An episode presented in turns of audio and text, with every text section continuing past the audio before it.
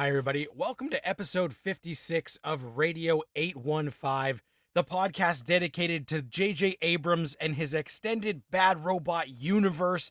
We take a look at anything that's got the J.J. Abrams name on it. And right now, we are still going on our Lost rewatch.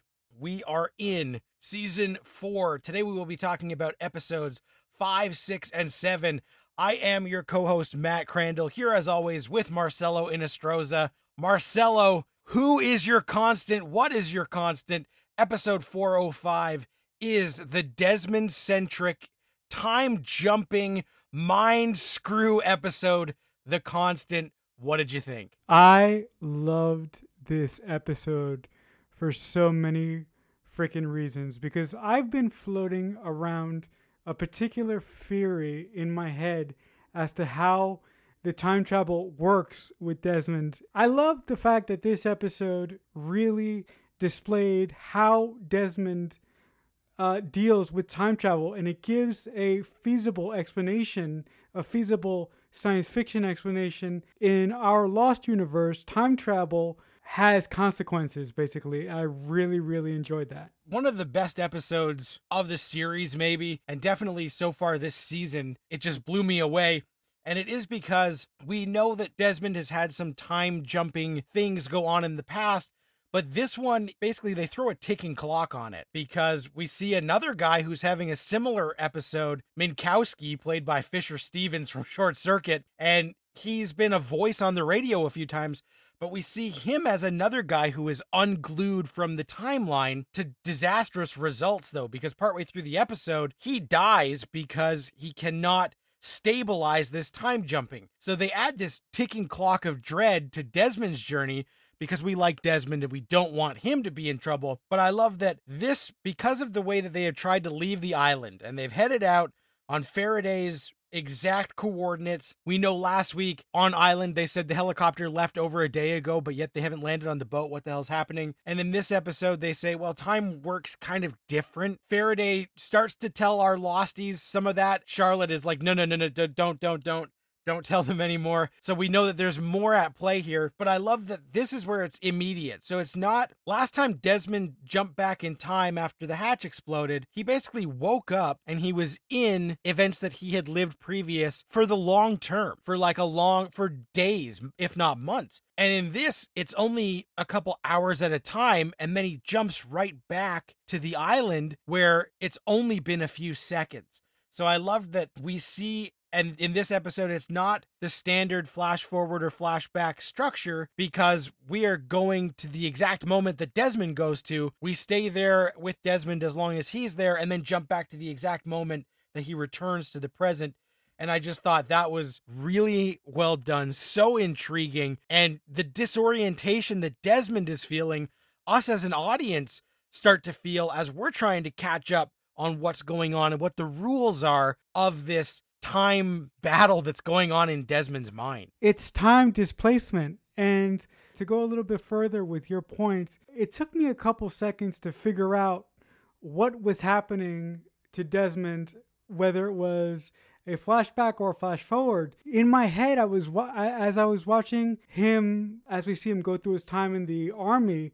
I was thinking, wait a minute. So how are they going to explain this time travel? And just for a second, I was like, what if they say that he doesn't go back in time, but what if they say that his unconscious mind transfers to different versions of him throughout the same timeline? So when that was confirmed by Daniel Faraday, when Daniel figured everything out, and Daniel was the one that told Desmond to go find him at his university, I was like, holy shit, not only am I semi right, but Desmond, if you think about it, is the one that drew Daniel to the island in the first place. I mean, we already knew that Daniel was working on this equation, but if it wasn't for Desmond in our timeline hopping back into his own timeline, he would have never got to Daniel Faraday. Is anybody confused yet? Because I think I am. So I do love that as they go, when they arrive on the freighter, you know, they're met by a couple of people who are concerned about why Jeff Fahey has brought these survivors to the boat. He just said I had to, but like this guy's messed up. And we meet Omar and Keamy. Keamy played by Canadian boy Kevin Durand, who's going to be kind of a bad guy who sticks around for a while. And he was awesome on The Strain, but you just love to hate him sometimes. So they show up, and as Desmond is going through this horrible thing, Sayid is trying to also figure out what exactly is going on on this boat. Because as Desmond is hopping through time with his mind, we find out that Minkowski, who's also having these same trips, says that there's a saboteur on board and that they've they've been trying to make calls out, but they can't. And so basically during the time jumping of Desmond's mind, he finds out Faraday tells him in the present, like, find me in the past. So then he seeks out Faraday. I just love seeing Faraday before this island stuff. His skepticism when Desmond first shows up. He thinks his colleagues are playing a joke on him. But then, in great time travel movie fashion, Desmond starts saying information that he could only have gotten if he had talked to a version of Daniel Faraday at some point. So I love a scene like that. And then we find out Faraday has been working on something similar about this time displacement with Eloise, this rat running a maze. And I just love that in these moments, Desmond is just the human version of this rat stuck in this time displacement maze. And if he is not able to figure out what his constant is going to be and make sure that he can make contact with the constant in both times, then he's going to suffer the same fate as Minkowski and Eloise and have like a brain aneurysm. We get a lot more of the backstory in these flashbacks of, okay, Desmond's time in the military. Desmond messed things up with Penny irreparably, it seemed, at the time. And he does track down Charles Widmore, who is bidding at an art gallery museum kind of thing on a painting of the Black Rock, the ship that we have come to know and love back in the first season. So I thought that was a nice nod. And he says to him, Hey, I got to get in touch with Penny. She changed her number. What is it? And Charles said, I'll give you her address because if you want to talk to her, it's going to have to be face to face so you can see she doesn't want anything to do with you. That was really interesting. Alan Dale is so good at being a bastard. So now we're bringing back Charles Widmore, the bastard, before his storyline starts to ramp up over the course of this season and remind us that this guy is the stereotypical rich, wealthy, evil son of a bitch. Did you notice in that particular auction scene when Charles Widmore was bidding for a painting of the ship of the Black Rock? Did you pay attention to who the auctioneer said the previous owner was? He did say it was a Hanso. I did catch that. Yeah, so I was like, oh my god, it's all connected. Um, the fi- the final two things that I will say about this episode. One, I love the way that Damon and Carlton are using this new storytelling device because they are picking up crumbs from previous seasons and they are plugging holes like crazy. And I love the way that they are stitching up Lost's own continuity holes between characters. The final thing that I will say about this episode the conversation between Penny and Desmond at the very end was just a giant punch in my emotional heart. I loved that specific scene. What, what did you think about that specific scene, Matt? Because that one had me in tears, no lie. 100%. And especially, I love the scene where Desmond first sees Penny in this episode, and we see how much he has hurt her, how deep the wound is, and that she literally doesn't even want to see him, let alone hear him out, because things have gotten so bad between them. But in those moments when he's acting what would seem to her to be completely nuts,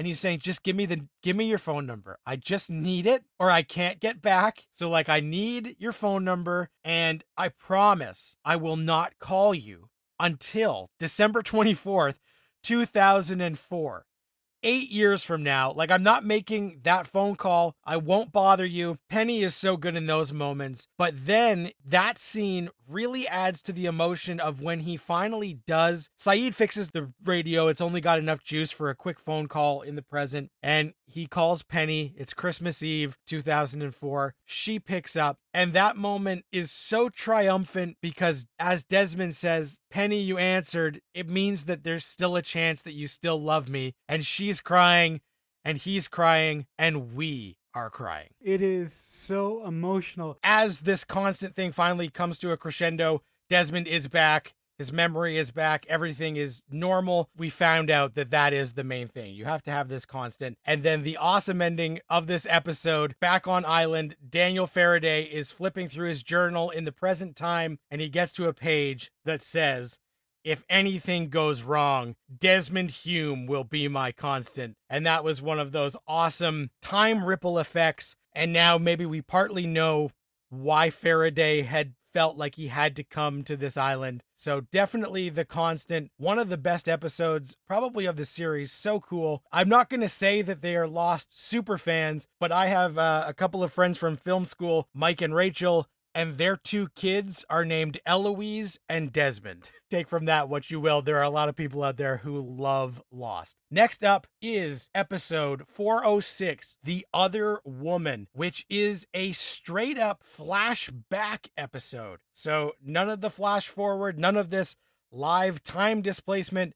We're going back to the tried, tested, and true three seasons worth of flashbacks for a Juliet centric episode. Marcelo, what did you think of Juliet being literally the other woman. I love this episode because, again, this episode picks up on a kernel that we have seen previously in our rewatch of Lost, and that kernel that I'm mentioning in specific is Juliet's relationship with a particular Lost member who is killed quite violently by a former Lostie who is now no longer with us, Ana Lucia, this episode explores the relationship between Goodwin and Juliet. And I love the fact when Juliet and Goodwin decide to go ahead with their relationship. In one particular scene, when they are trying to be covert about their relationship, Ben, by accident, you know, interrupts them. And that's the reason why Ben sent Goodwin to do some research on our Losties when they first got to the island. I love in this storytelling device that the writers and the editors are showing us specific scenes from lost history from other angles and they're including new characters in scenes that we've seen before. Yeah, I thought that was great because we do see that thing that was the beginning of season 3 where the others are watching as 815 is breaking apart in the air and Ben's shouting out the instructions to Goodwin Ethan and we just pan over and see that Goodwin's wife Harper was there. And so this is the kind of scene that they tried to pull this shit with Nikki and Paulo and it didn't work. But they can add like a character like this and it works because we wouldn't have noticed if she was there or not. But they're framing it in such a way that makes her feel more important. And I did like finding out that Goodwin did have a wife on the island. And when we first meet her, she is in a therapy session with Juliet, and Juliet is all dolled up because she's just gotten to the island. Juliet is kind of talking about how excited she is, and everyone is so nice. And Harper is like, hey, lady, you are not hot shit. Just in case that's what you're thinking, like you are not a celebrity. Everybody here has a purpose and is important. And Juliet's kind of caught off guard by this passive aggressiveness and is like, "Oh, that's not not what I meant." And I love that through these flashbacks, we see that Juliet was the other woman because she knew full well that Goodwin was married, had a wife, but yet she still fell in love with him and had an affair with him, not caring that that was the case. So, you know, there's two sides to every story. So we don't know what Goodwin told her, but most of this we're seeing through the lens of Harper because Harper shows up on island and tells Juliet, Ben wants you to go to the station that Charlotte and Faraday have set off to go to and kill these people. Stop this team, whatever they are doing doing on the island. They're up to no good. So Ben wants you to go and kill them because it is kind of Juliet's nemesis telling her this. She's hesitant, but also it just adds a lot more intrigue to the whole situation because these two women hate each other. Will Juliet follow through on this? Is this a part of Ben's plan that actually makes sense or not? So I loved that dynamic. Harper is kind of rough and a little bit rigid and, and cold, but I did like that seeing Goodwin's wife not being like some sort of perfect doting wife was this strong woman who, one point, she confronts Juliet about the affair says like don't deny it. I've seen it. So i just like that she's this no nonsense no bullshit kind of lady. Uh, and she's played really well by andrea roth who was on rescue me for many years a great show. So it was it's nice when people pop up as new characters and they don't feel completely shoehorned in and they find a way to stand out in a limited amount of time. This episode uh, really justifies the suspicion that Daniel and and Charlotte have when they first get on the island because for those of you who have been listening, Charlotte and Daniel are very very suspect of all our losties. And it makes a lot of sense because they don't know what side they're on, whether they whether they're working for Ben or whether they're not working for Ben. And, you know, as hard as Jack and Kate and all of our losties have tried to convince uh, Daniel and Charlotte that they don't work for Ben, there's still that 50% in their head that you know, the other people on this island are so good at lying, then, you know, what happens if we trust them and then take them to this electrical plant in the island and they end up gassing us anyway? So I thought that this episode really did a great job of explaining the way that those two specific characters acted when they first got on the island. The last thing that I would like to say about this episode is I love the performance of Michael Emerson in this episode for one goddamn reason because he is so goddamn vicious and so deliciously confident. He is so manipulative. I love I love the scene when he actually takes Juliet to the place where Goodwin got killed by Ana Lucia and he basically says to to Juliet do you think I have invested this much time? I did all this to get you here. Do you think that I don't care about you? He basically says, You're mine. And I'm like, Yes! The, the thing that really made that scene sing to me is that uh, Goodwin, for some reason, believes that Ben is good and believes that Ben is an honest man. And as I'm watching these conversations between Goodwin and Juliet, I'm, i keep going, dude, that guy is a son of a bitch. That guy is a son of a bitch. This is going to blow up in your face and this is going to kill you. Yeah, I think some of the best parts of this episode are the moments where we see in the, the flashbacks that as Juliet is carrying on with Goodwin, Ben is like obsessed with her. So he dotes on her. He's like a, a lovesick puppy dog who can't handle that it's kind of unrequited love. That's where part of his mean streak comes that he's not going to let her go no matter what. He owns her. She is his because Benjamin Linus is a little man. He is a guy who doesn't get a girl like Juliet, and it drives him crazy that someone like Goodwin not only has a hot wife, he can just pull another woman on the island into his web, and this drives Ben crazy. So I love that we see that dark side of Ben. I love that we see Juliet knowing that Ben is in love with her, but being repulsed by Ben, and all of that drama playing out in the past and how it seeps into our present was very interesting. And of course, on Island, Jack and Juliet share a kiss, and it's kind of like an awkward moment because it comes so shortly on the heels of Kate being attacked. So I don't necessarily love it because you just kind of, you're like, oh, it's still the wrong coupling. It doesn't feel right. Jack is still in this rescue, fix everything. And when Juliet says, like, you don't want to be anywhere near me, that's when they kiss because he's he's kind of saying, like, I don't care. I'll do what I want. I can I can handle it. Ben and Locke have a powwow where Locke gets this videotape out of a safe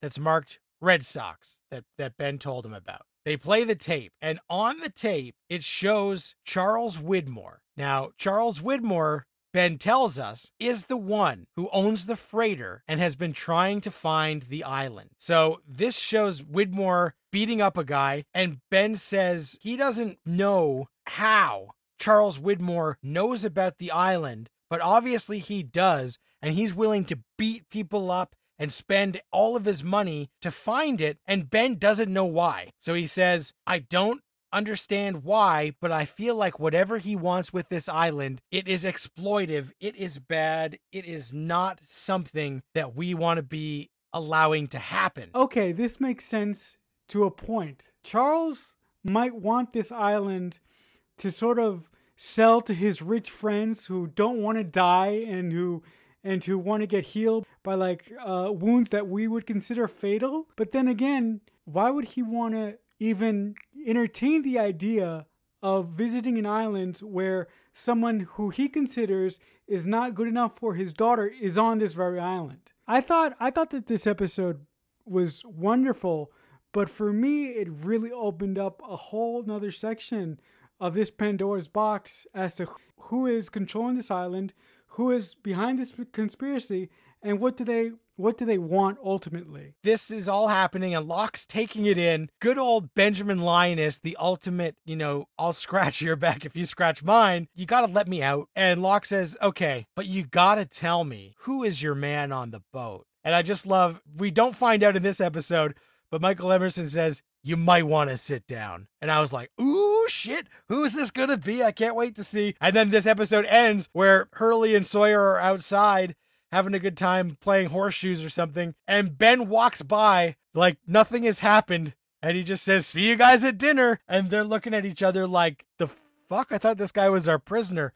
And then cut to Lost. And I just thought that was a great light moment in a very heavy episode and really starts to drive home a lot more of the intrigue of Widmore and the island and the freighter. Yeah, I just want to say when I just saw Hurley and Sawyer playing horseshoe, I was like, okay, we haven't seen them in a while. What's the significance of the scene? But then as the camera pans over to Ben, you know, just carrying sheets into into one of the houses, I was like, oh, you son of a bitch. I thought that scene was an excellent way to cap off this episode. Absolutely. Which brings us to our final episode of this week, episode 407.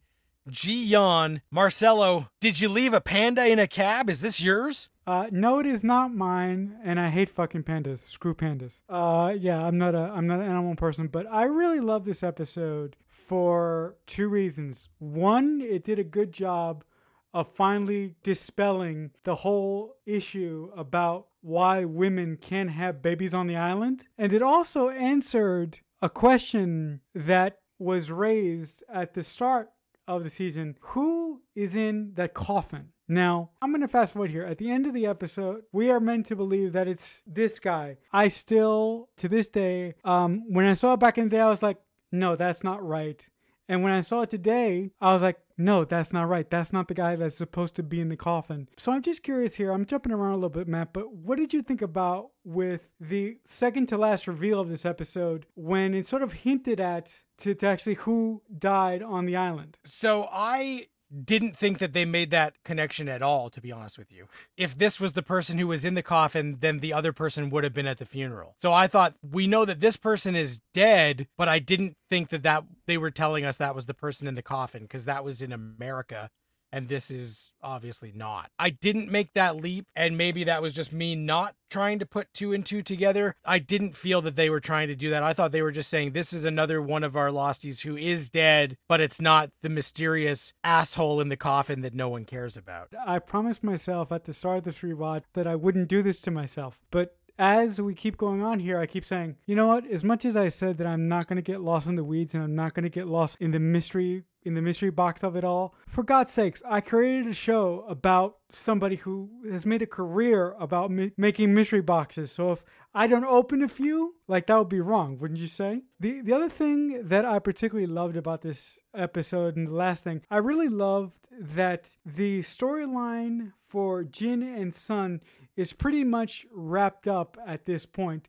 There are no more secrets between the two of them. And I love the scene where Sun wants to take Jin to Locke's camp because she believes that nobody is telling her the truth anymore. She wants to go to a place where she can feel safe and secure.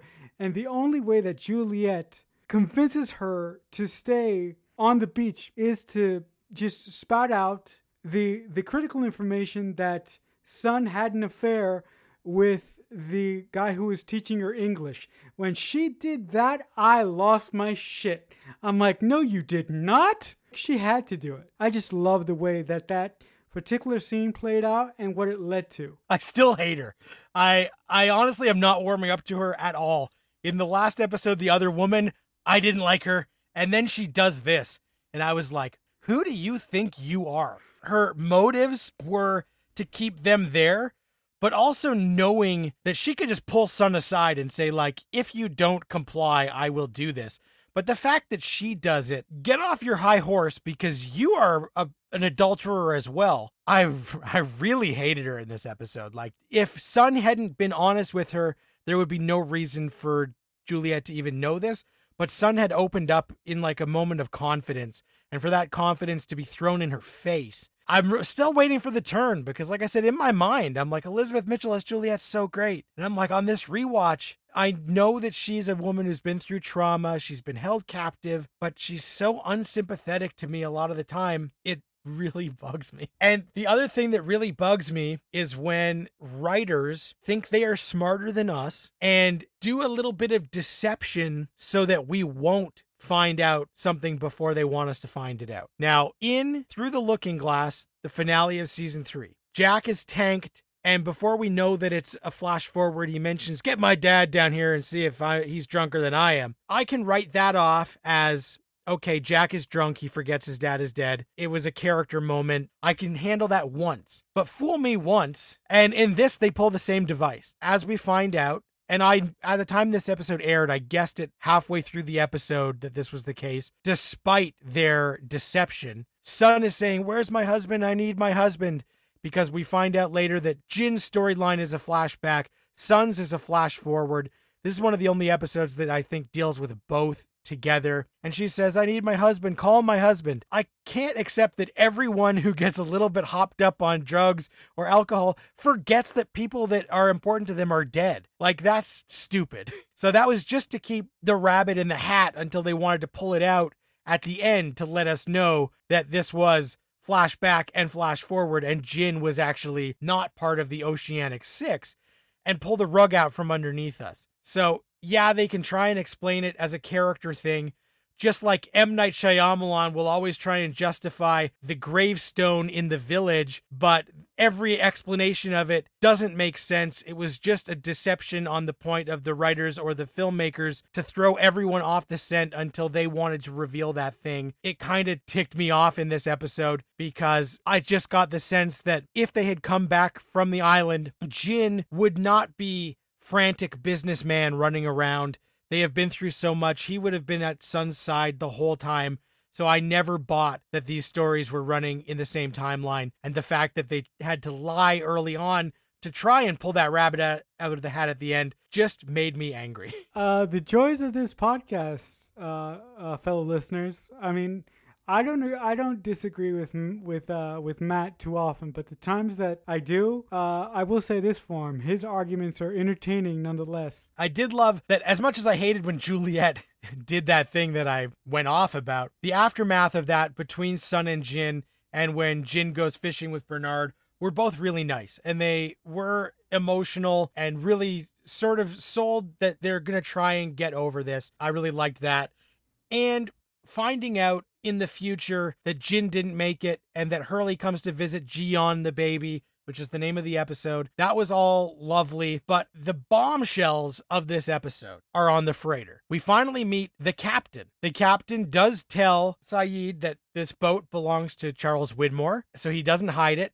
He full on confirms it. Zoe Bell, who Quentin Tarantino diehards will know as Uma's stunt double in the Kill Bill movies and also in Death Proof, one of the leads, and just had an awesome cameo in James Wan's Malignant, is the woman on the freighter who wraps herself in chains and jumps off the boat, killing herself, and nobody tries to save her. And the captain's just like, yeah, it is what it is. And so we're confused about that. Also on the boat, like so much happens on the boat. We find out that the people on the freighter, the captain, who we have been told in a note, do not trust the captain. The captain says, You know how they found that wreckage of 815 under the ocean? Who would go to the lengths of faking a plane crash so that people wouldn't come looking for it? Wouldn't that person be some sort of evil mastermind with the resources and money to fake a plane crash, with the resources and questionable morals to find 300 dead bodies, place them on that plane, put them at the bottom of the ocean just so that people won't come looking for that plane. And if such a person existed, wouldn't it be someone like that little motherfucker, Benjamin Linus? What did you think, Marcelo, when they dropped that bomb on us? I was like, whoa, wait, wait, wait, wait. what now? Ben would be the kind of a the, the the little Weasley motherfucker to do something like that. But to me, the moment that I lost my mind is when we find out who is Ben's guy on the boat. I lost my shit. What did you think about that? Out of the shadows steps Harold Perrineau, Michael, in full janitor getup, and says, "Hey guys, uh, my name's Kevin Johnson. Nice to meet you." Oh, damn! I love this. I can't wait to see where this is headed. What did you think about the way that the island affects the people on the boat? We still don't know like what is going on. We find out that like were those people in too close proximity when the hatch thing went down or like how long have they been messed up and getting their extreme cabin fever? So that's also interesting like why the time displacement the electromagnetism and the extreme cabin fever it causes, how come that's not happening to people on the island? Mm-hmm. And why only outside? Is this another smoke monster like technique to be a, a defense mechanism, a security system? The people on the island may not be affected. Those people on the island, according to Ben and someone else, those people are have been selected. Those people are special. And the last thing I'm going to say Juliet's name is Juliet Burke. The name Burke is very, very significant in the JJ verse because there's a producer that works for Bad Robot called Bryan Burk. So I was like, is that a tip of the cap to Berkey? It's not accidental. Yeah. yeah I'm sure it is. So that is it for this week. If you are following along, next week we will be talking about episodes 8, 9, and 10 of season 4. So that is the homework for this week. If you have a question, comment, let us know on Twitter at JJUniverse815 or tweet at us using the hashtag radio815. We will read your comment on the show. If you like the show, please tell your friends, subscribe, follow, all of that good stuff. If you want to get in touch with me, you can do so on Twitter at Matt Crandall. Marcelo, you're also on Twitter, the spot they can reach you. You can also reach me on Twitter. I'm at CreekFanatic88. Thanks so much for listening. We appreciate it. Until next week, Radio 815 over and out.